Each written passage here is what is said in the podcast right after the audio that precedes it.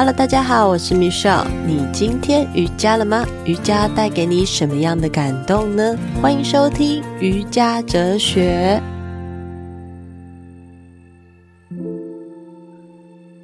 Hello，各位听众朋友，大家好，我是 Michelle。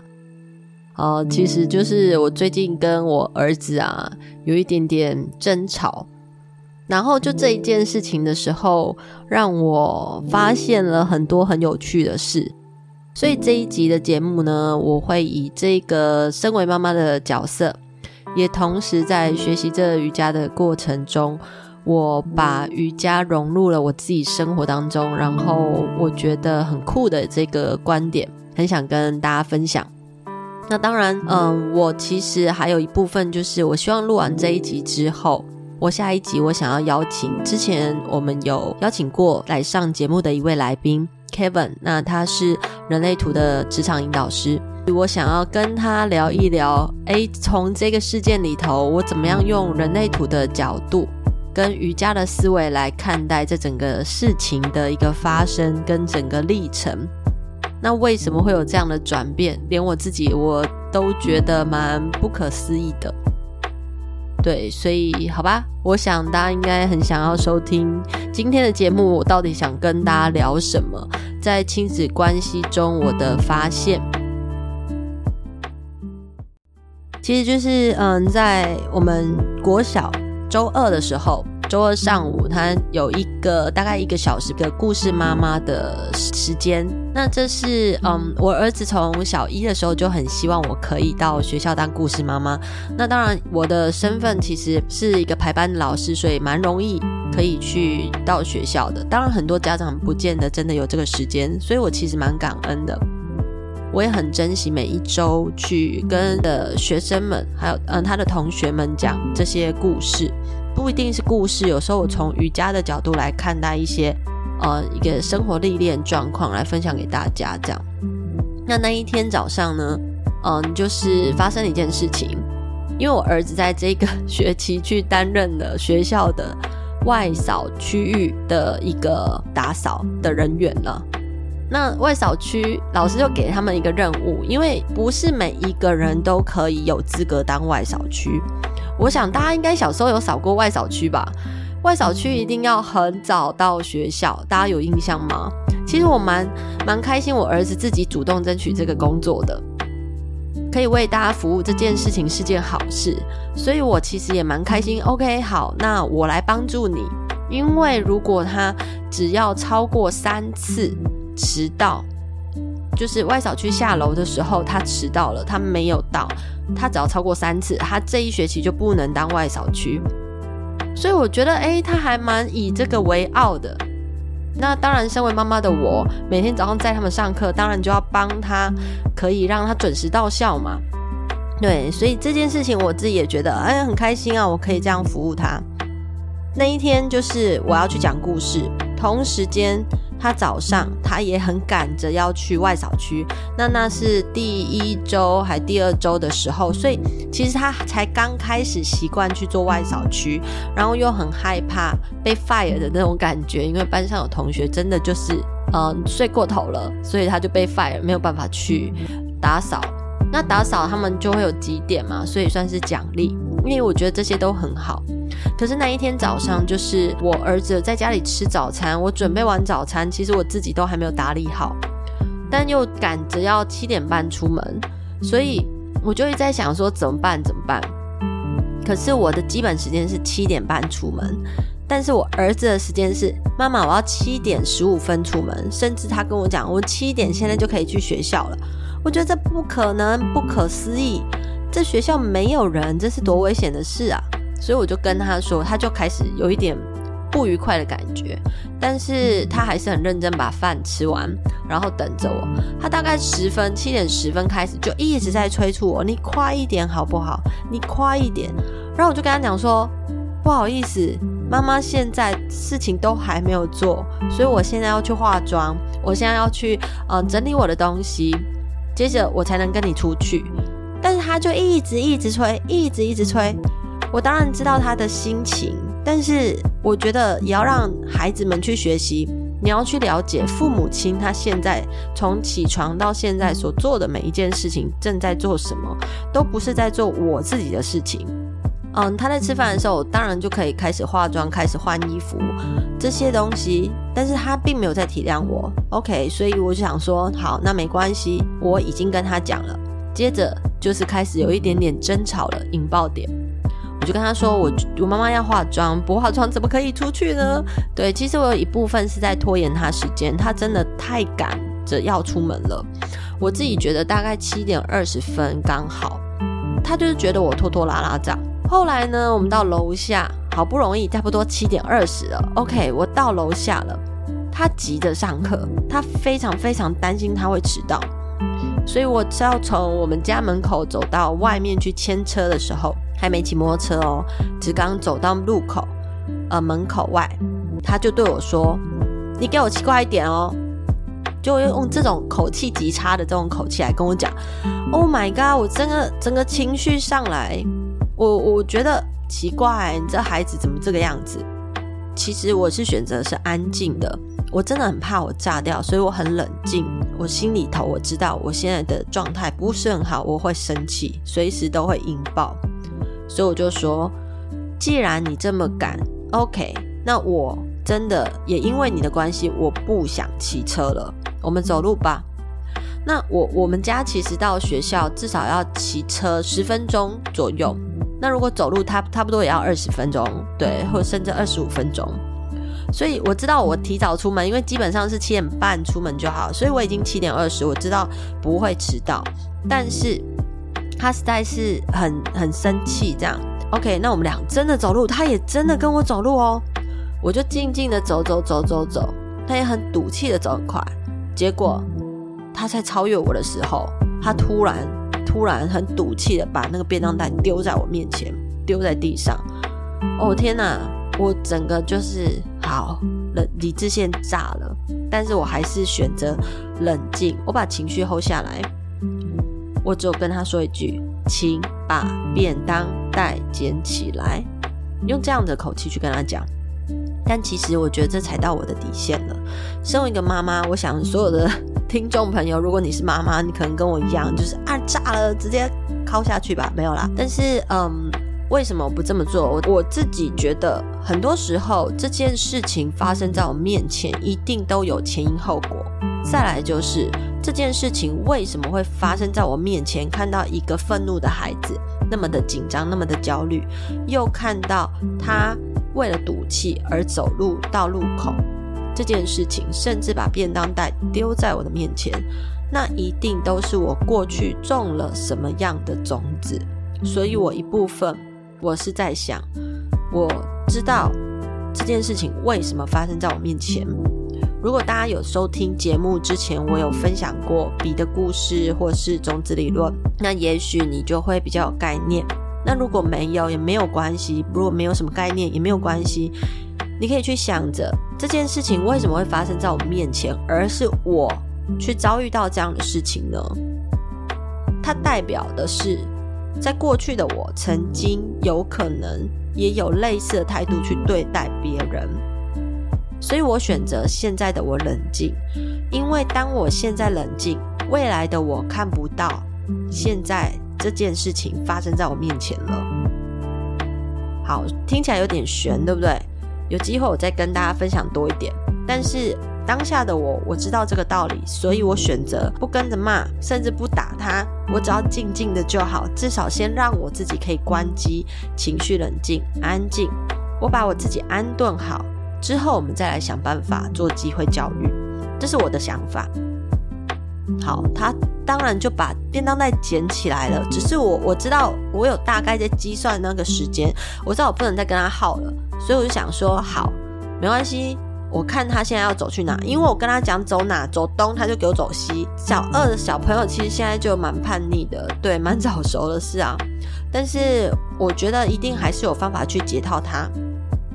我觉得 OK，看着他走哪，我就跟在他后面，静静的跟。结果他竟然往我们回家的路上走，他就说我不要去上课了。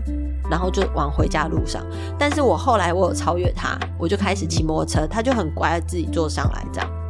那当然到了学校，我其实我刚好载他到学校，刚好是时间差不多压线，所以他到外小区也是刚刚好的时间。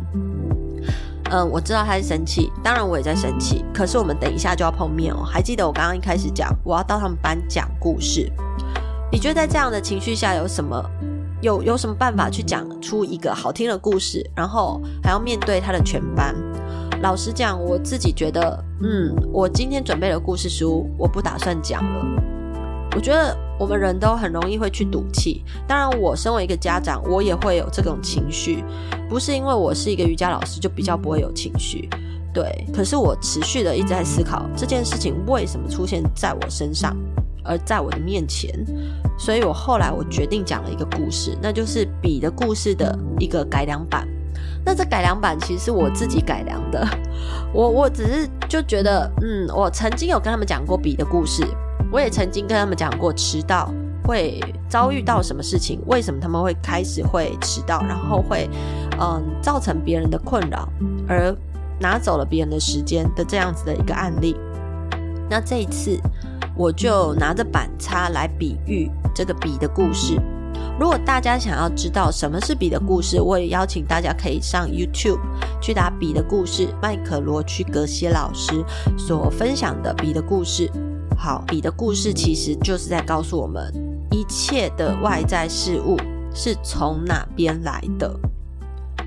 我画了一个图，我先用板擦跟孩子们说这些事物是怎么来的，这个板擦是怎么被发现的，为什么我们会定义它叫板擦？我就想孩子们大概理解到底我可以怎么样，再跟他们讲更详细一点，然后引导到今天早上的事件，让我的孩子也能明白。妈妈的用心啊，所以嗯，我就在黑板上画了一个生气的人。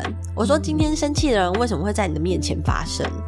后来我觉得生气人对孩子来讲好像没有太大的吸引力，所以我就又画了一个草莓蛋糕。然后我就说：“这块草莓蛋糕，妈妈买了一块很好吃的草莓蛋糕，对我来说很好吃啦。那放在你的面前，你会觉得好吃吗？”当然。会有两种反应嘛？我喜欢草莓蛋糕，我当然会觉得好吃。但是我如果不喜欢草莓蛋糕，当然会觉得不好吃吗？那是不是还有另外一种可能？有没有可能是你现在在气头上，人家拿一个草莓蛋糕给你，你就是不想吃，你就是看了觉得它很厌恶？当然还是会有这种选项嘛。所以我就跟学生讲，那些小二的孩子讲，为什么会有一个生气的人？或者是好吃跟不好吃的草莓蛋糕来到我们的面前呢？我们到底是怎么样在我们头脑里头去种下这样子一个种子？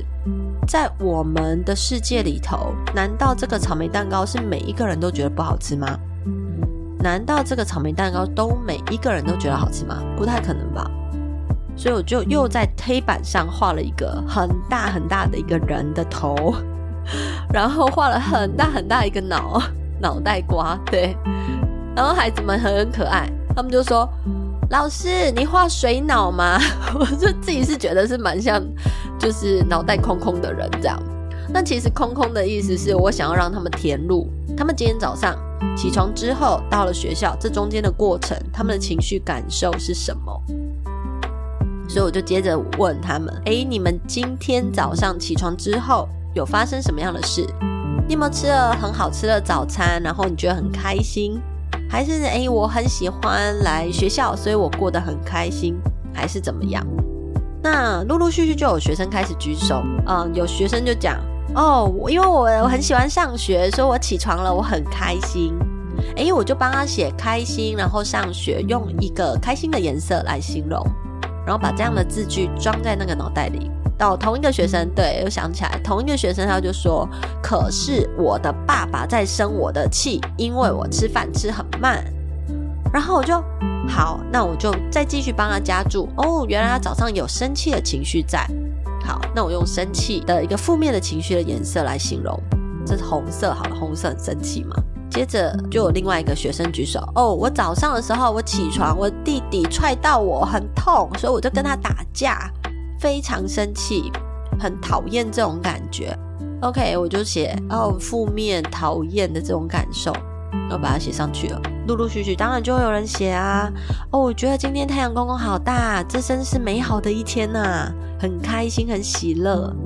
哦，很不错哦，我觉得。接 接着几个，不管是男生女生，大部分男生就，哦，我今天早上起床，我妹妹打我；我今天早上起床，我跟我妹妹弟弟抢东西。哦，或者是我今天早上起床的时候，哥哥拿走我东西，我真的非常生气。很多负面的，其实。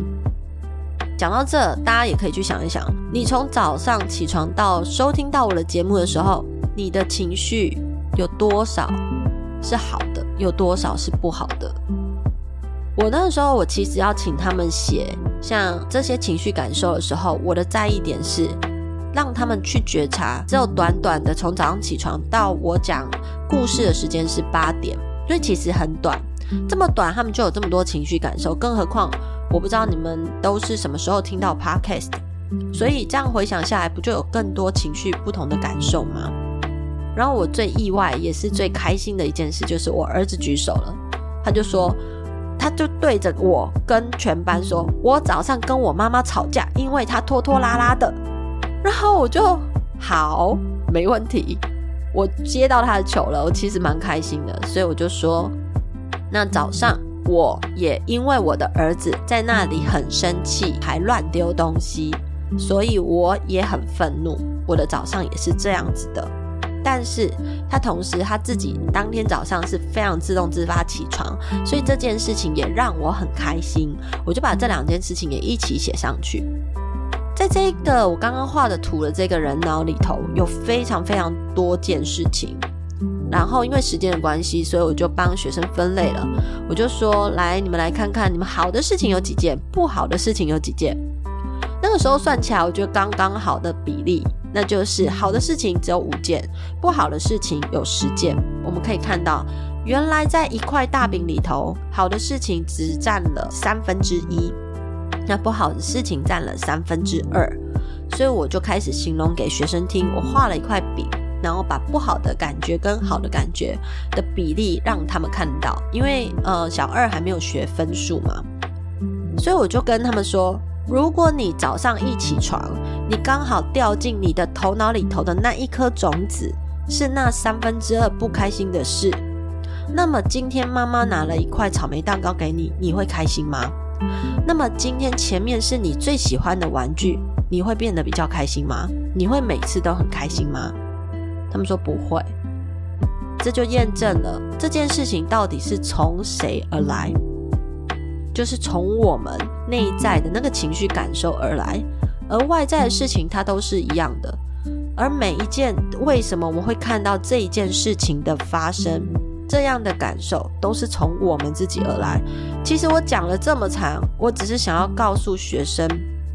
告诉这些孩子，所有的事情，所有的感觉，并不是外面的这一个人让你感受到愤怒的，让你感受到开心的，而是你过去曾经在你身上种下的这一颗小种子。在瑜伽里头，你也可以说是一个铭印，一个印记。没错，就是这样子一个印记，它影响着我们所看待所有的事情，来到我们生命当中，所有事情到底是好的还是不好的。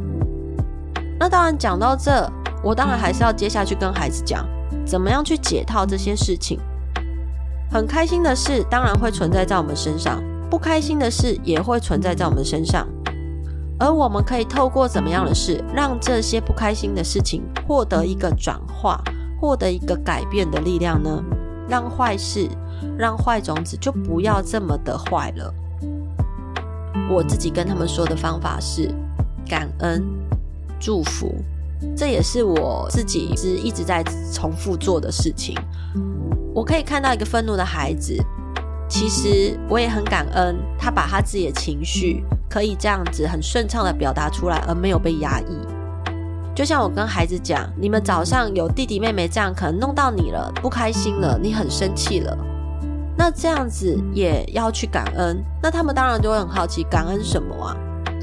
感恩什么？感恩你拥有一个这样的弟弟，可以陪伴着你。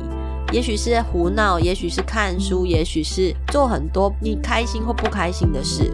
但是这个人存在，你就值得去感恩他。我讲完之后，我也很好奇他们到底听不听得懂。对，但是他们理解到感恩这一步，我其实就蛮开心的。嗯，后来还有大概剩下三分钟的时间，所以我就用了问答，让孩子们去回顾我刚刚讲过的这些事情，然后去抢答。这样，诶，孩子们其实回答的都蛮好的。呃，我想要就是在我与 Kevin 从人类图的观点来看待这些事情发生的时候。可以有怎么样的转变？所以当你听到这，它算是嗯下周的前言，对，下周的一个我们讨论的前言。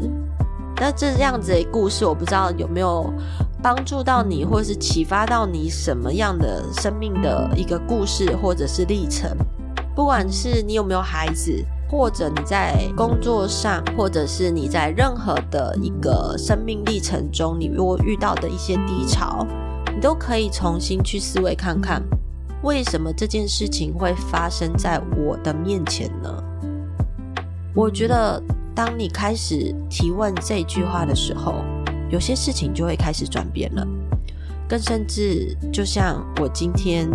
一样可以听见一些答案，而在学生的讲故事的时间，用这样的思维引导了新的一个故事，这也是我自己很出乎意料之外的一件事。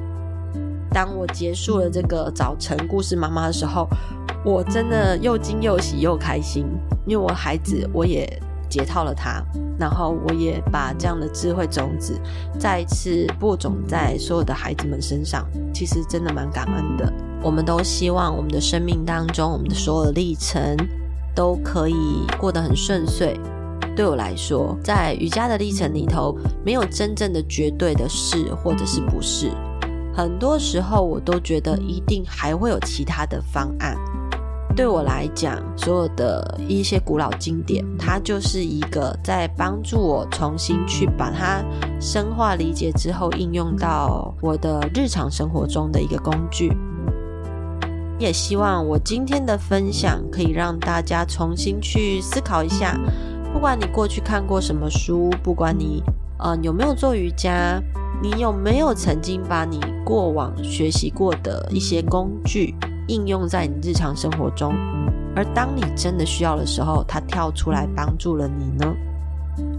很高兴我今天就是用我的生命故事来分享给大家。那也希望你可以持续收听瑜伽哲学节目。那我预计下一集我们会邀请 Kevin 来跟我们一起分享，一起聊一聊，在我这个生命历程当中，我如何用呃另外一个方式、另外一个方向，也就是人类图的方向来看待亲子之间的关系。那当然，这样的关系也包含不只是亲子，如果有相似跟情绪相关的内容。呃，情绪相关的一个状态，我们应该怎么样去解套呢？是真的需要很执着的在某一些特质上面，还是我们其实是可以轻轻松松的，因为理解了对方，也理解了自己，所以去找到中间的那个最和缓的那个圆弧线呢？